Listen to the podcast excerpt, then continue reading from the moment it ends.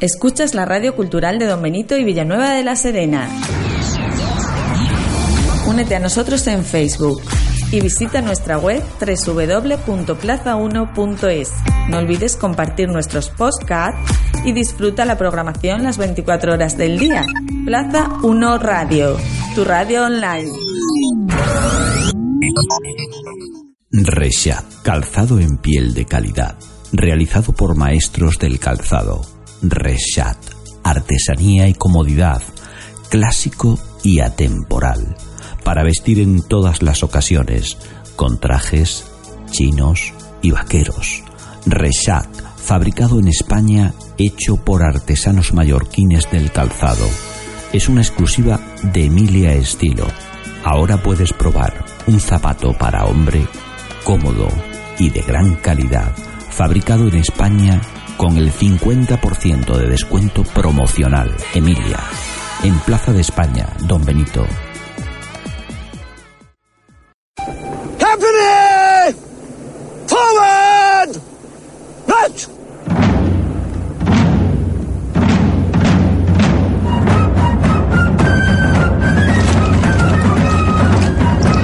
Historia que nunca te contaron.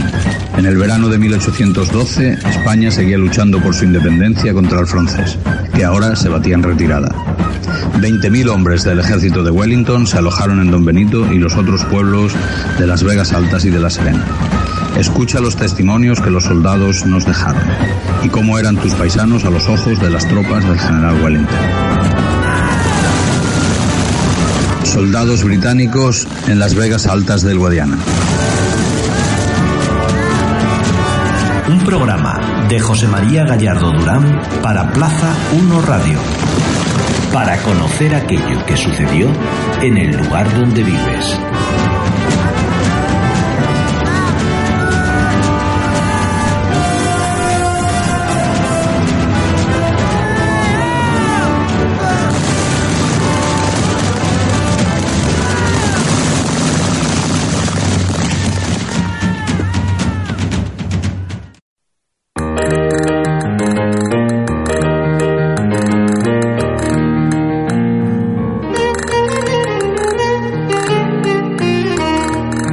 Bienvenidos amigos a un nuevo podcast de La historia que nunca te contaron. Contamos con la presencia de don José María Gallardo Durán, que es profesor y catedrático en el IES Bartolomé José Gallardo de Campanario. Con nosotros está haciendo estos podcasts que vienen a contarte lo que sucedió pues en ese tiempo de la guerra de la independencia contado, eso sí, que nos hizo la precisión en el anterior episodio, todo aquello que contaban algunos representantes de las tropas británicas que pasaron por estos lugares. En este episodio número 3 no va a faltar las precisiones que vamos a hacer sobre lo que contamos en el episodio número 2. Ya me entienden ustedes, por aquello de poner, si quieren, no sé si una fe de ratas o aclarar algunos términos que sí que contamos aquí, ¿eh? lo hacemos con tanta libertad y con tanta claridad que, bueno, siempre se nos puede escapar alguna cosilla.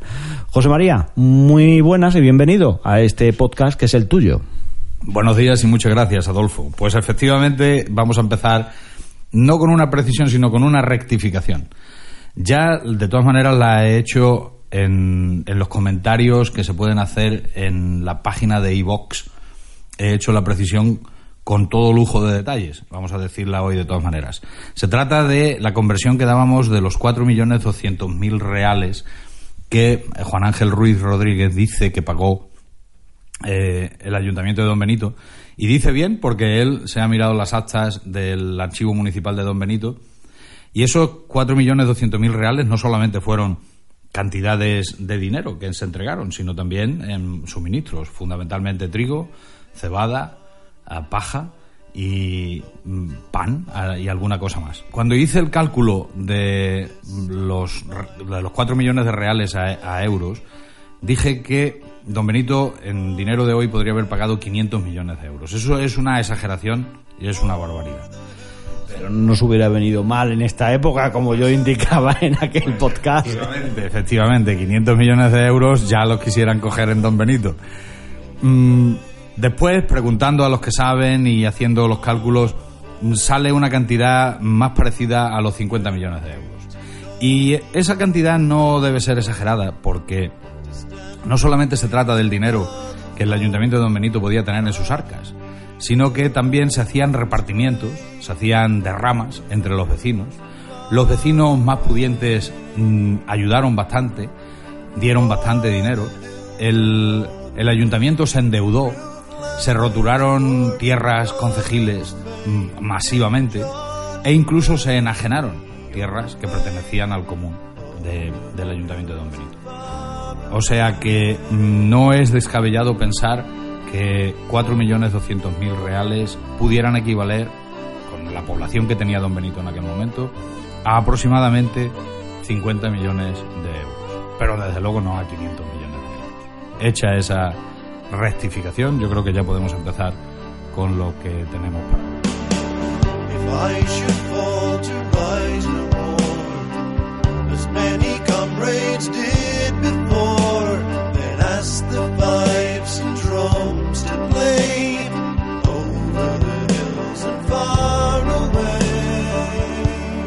Bueno, pues en el anterior programa hablábamos del capitán de artillería William Waver, que casi me lo ha aprendido, pero como bien digo, siempre me sabrás rectificar como buen profesor de inglés que eres. Vamos a hablar del capitán de infantería John Patterson, un hombre que, que bueno, pertenecía a un regimiento emblemático porque era el famoso regimiento de la reina, o sea que no pasó por Extremadura y ni, ni estuvo en, en un regimiento cualquiera, fue el regimiento de la reina el que llaman, ¿no?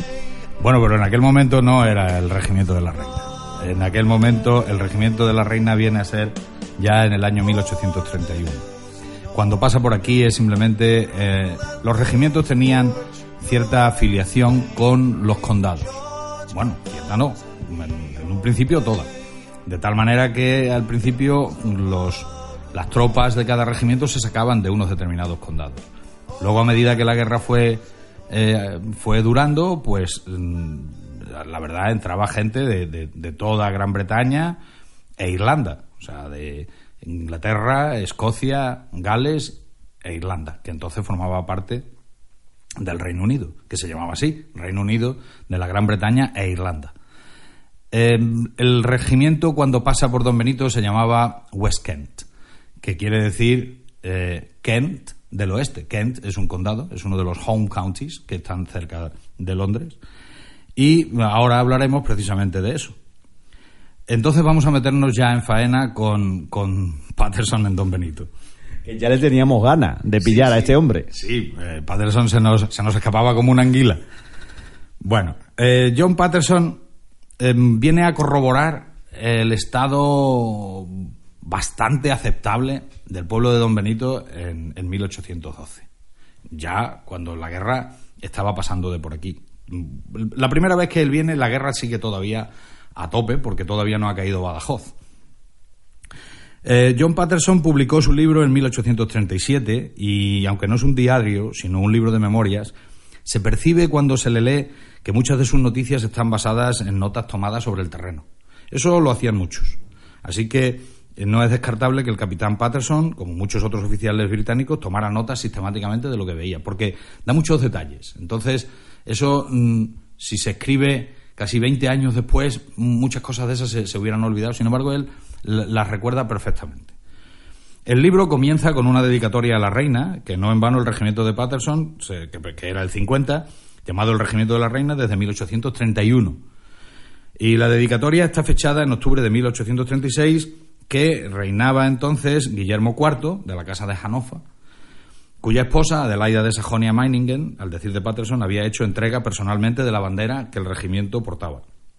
Durante la guerra de independencia, el regimiento se llamaba West Kent y su insignia, que te he enviado y creo que la podrás poner en, en Facebook, eh, se llamaba West Kent y su insignia reproducía el escudo del condado de Kent, que es un caballo encabritado con la palabra invicta a sus pies.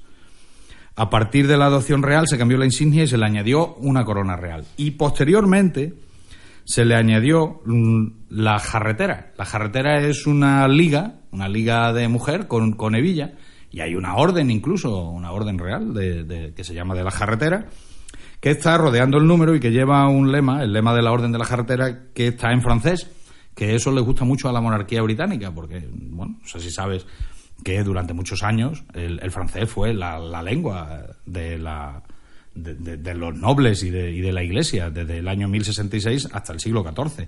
Solo el pueblo hablaba, hablaba inglés. Y se llama Onisua Kimalipanse, que significa algo así como vergüenza para el que piense mal. Sobre la historia de la Orden de la Carretera hay mucho que decir, porque es curioso, pero no la vamos a decir aquí. El libro de, John Patterson, tal y como queda explícito en el propio título, se llama Aventuras del capitán John Patterson, Convención de los Oficiales del 50, el, el Regimiento de la Reina, desde 1807 a 1821 y comienza en el momento en el que Patterson se une al regimiento de West Kent en calidad de oficial en agosto de 1807 y termina el libro en marzo de 1821 cuando, y estos son palabras textuales, una vez más me encontré en las afortunadas tierras de Inglaterra, después de una travesía tempestuosa del Atlántico desde Jamaica que duró siete semanas y dos días. El, regimiento West Kent, después de la Guerra de la Independencia, acabó visitando bastantes partes del Imperio Británico, como les ocurría a todos los regimientos. Casi todos acababan en el Caribe, de alguna u otra manera, acababan en América o acababan en, en, Asia peleando en la India o en Afganistán o en cualquier otra parte donde los británicos estuvieran en guerra.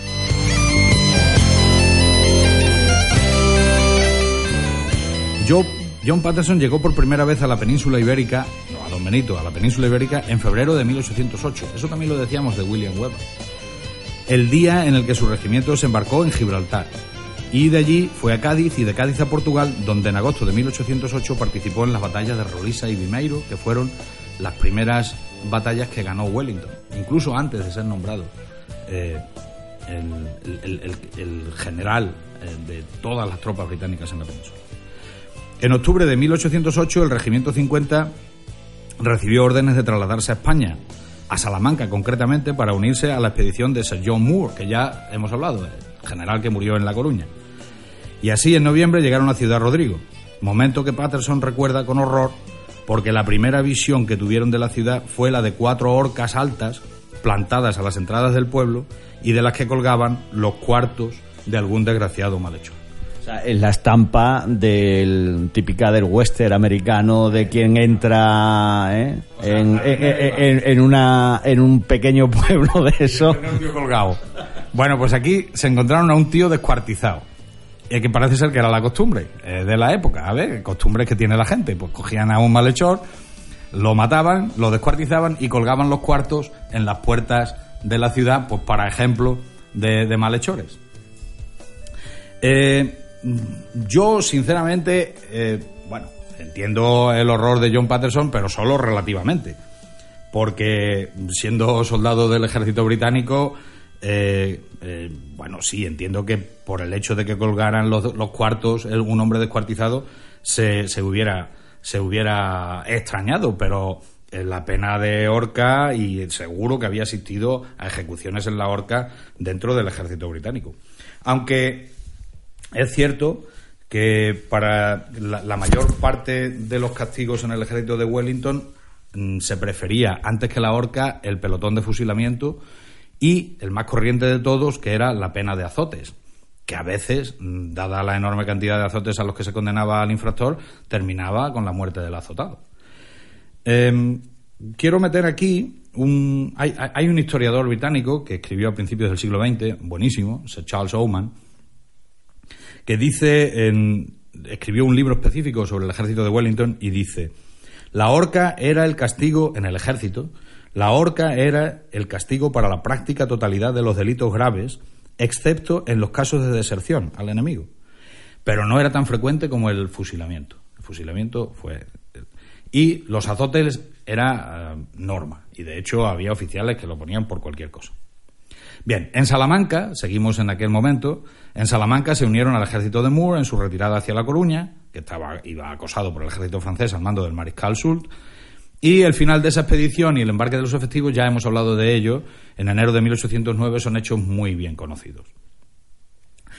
Pero, eh, vuelve a, Gran Bretaña y no volveremos a, ver a John Patterson en España hasta octubre de 1811, cuando entró por la Codosera con su regimiento, que en ese momento ya formaba parte de la segunda división del ejército británico, de la que ya hemos hablado, que era la que estaba al mando del general Rowland Hill. Y estuvo y entró a tiempo de tomar parte en la batalla de Arroyomolinos de Montánchez el 28 de octubre de 1811. Sea, Patterson ya habla de su participación en, en, aquel, en aquella acción de Arroyo Molinos de Montanche, que fue muy exitosa para las armas británicas y españolas porque hicieron unos prisioneros importantes. La, eh, la primera visita, vamos a hablar de la primera visita de John Patterson a Don Benito. A ver, ¿cuántas veces estuvo en Don Benito? John Patterson estuvo dos, dos veces en Don Benito, pero hoy creo que solo nos dará tiempo a hablar de la primera. John Patterson, eh, la primera que estuvo fue en marzo de 1812 y la otra fue en septiembre de 1812. En septiembre ya eh, la guerra, como dije en el episodio anterior, ya casi era un rumor en Extremadura, no, no, no afectaba. Pero en marzo sí, en marzo todavía no había caído Badajoz. De su primera visita nos dejó escrita, nos dejó escritas algo más de dos páginas eh, y traducidas al español quedan así.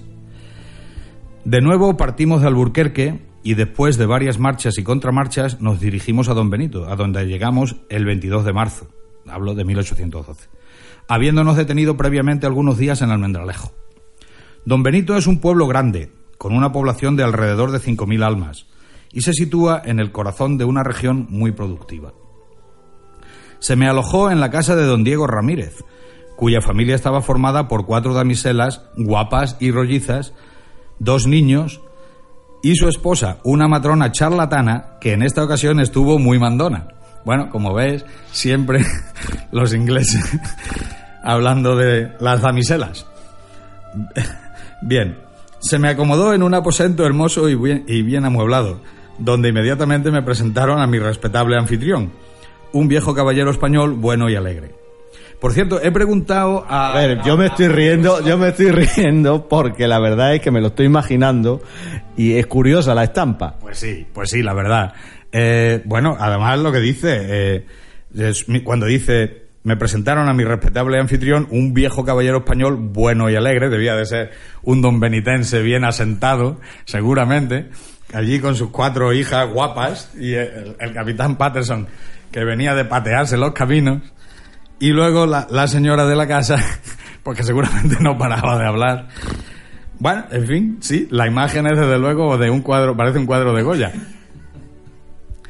Eh, eh, le pregunté a, Diego Soto, eh, que es el cronista oficial de, Don Benito, si le sonaba algún Diego Ramírez que, hubiera sido pues un caballero de, cierto nombre o, o, de cierta fortuna, porque está claro que si alojaron allí a un capitán de infantería es porque la casa debía de ser buena. Y por lo que luego dice John Patterson, en la casa no faltaba de nada, absolutamente. Pero no, no me. No, no, no, no, no consta por ningún sitio un Diego Ramírez que en 1812 pudiera tener alguna fuera prominente por algo dentro de la sociedad de Don Benito. Probablemente era un labrador rico y, poco más, ¿no? Bueno, que ya era bastante en el momento, ¿no?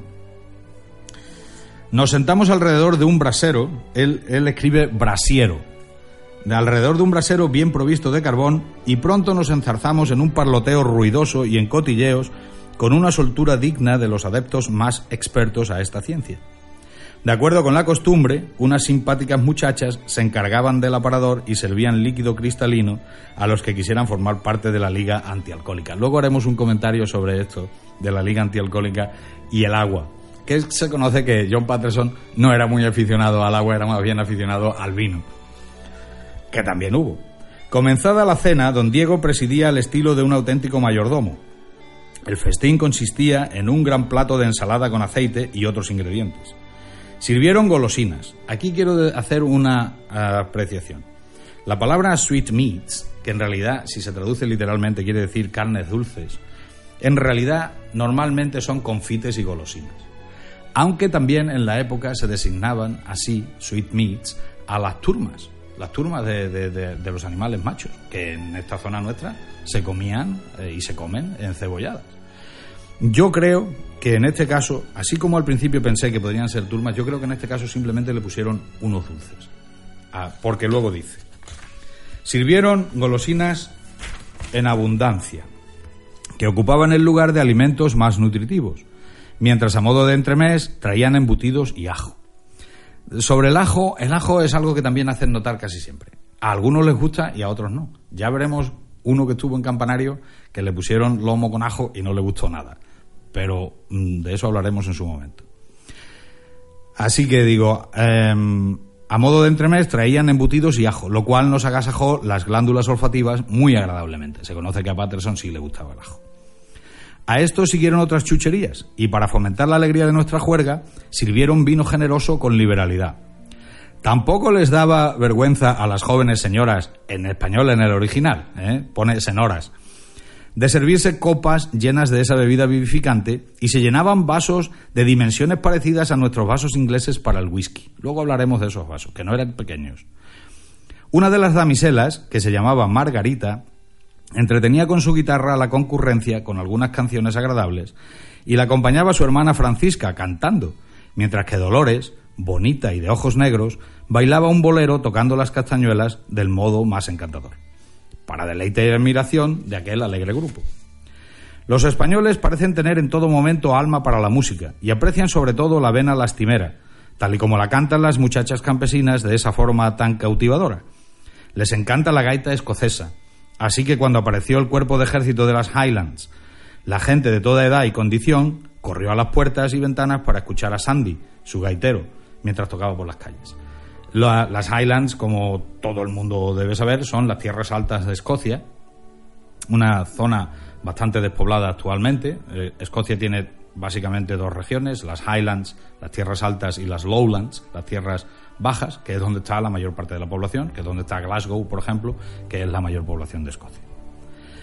Antes de que continúa John Patterson. Antes de que comenzara el asedio de Badajoz, se ordenó a la segunda división que marchara en dirección a esa plaza con el fin de formar parte de un cuerpo de observación destinado a contrarrestar cualquier interrupción de nuestros planes, que podrían estar amenazados por el duque de Dalmacia, que en ese momento, el mariscal Sult, que en ese momento permanecía con su ejército en la vecindad de Sevilla, en Andalucía. Consecuentemente, las divisiones de los generales Hill y Graham acamparon en los bosques de delante de Talavera la Real, a tres leguas de Badajoz, en la orilla izquierda del Guadiana. Como sabemos, luego el general Graham se fue más hacia el sur y eh, el general Hill estuvo recorriendo las orillas del Guadiana, entrando y saliendo fundamentalmente de Mérida y llegando hasta Medellín para impedir eh, los apoyos que los franceses pudieran llevar a Badajoz durante el asedio. Vamos a comentar un poco estas páginas del diario, o sea, de las memorias del capitán Patterson.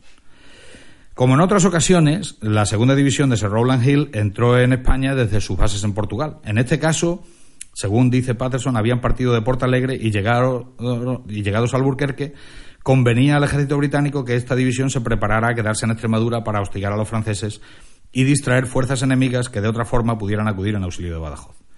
Como se sabe, el entonces vizconde de Wellington, que recibió el título de duque de Ciudad Rodrigo a raíz de la toma de esa ciudad salmantina en enero de 1812, tenía decidido que después de Ciudad Rodrigo había que recuperar Badajoz para poder asegurarse el control de la frontera portuguesa. El capitán John Patterson no tiene claras las fechas del asedio de Badajoz, que aunque culminara el 6 de abril, comenzó el 16 de marzo de 1812, es decir, seis días antes de su llegada a Don Benito y no después, como se colige de su testimonio.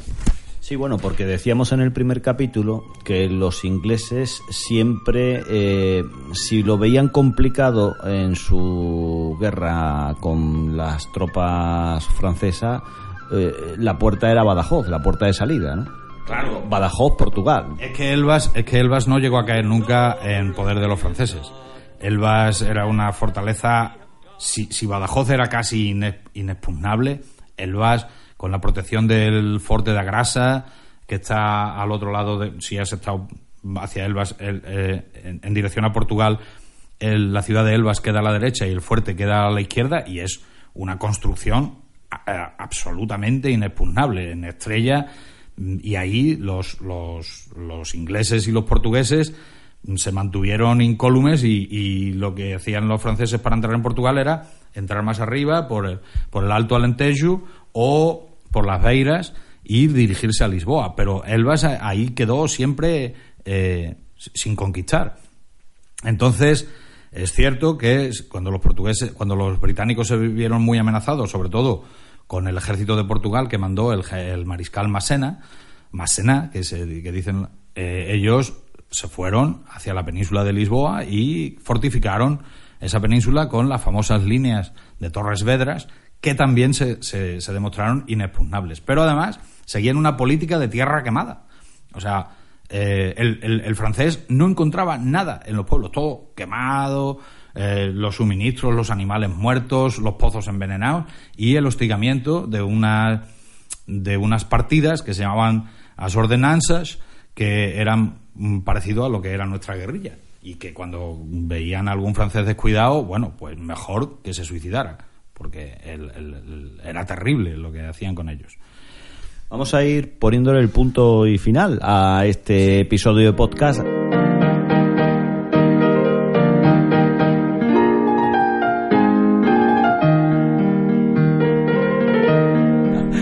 Bueno, pues José María, muchísimas gracias por eh, estas notas que nos vas dando de cómo las tropas británicas contemplaban cómo estaba la situación en este momento en el que la guerra mm, en el año 1812, la guerra de la independencia, está en su punto más alto y también en esos momentos donde mm, iremos tocando que ya va, como dices tú, pues sonando eh, los tambores un poco ya de lejos, ¿no?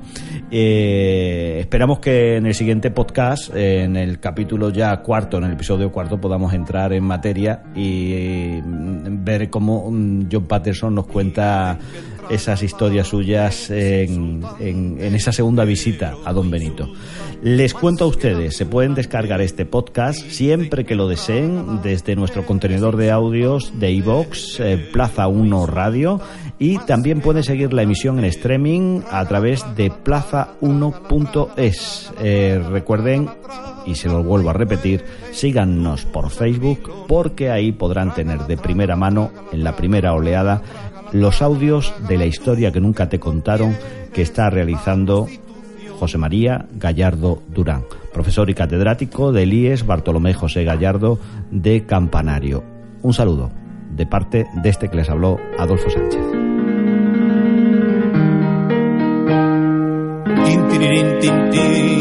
mueran los serviles,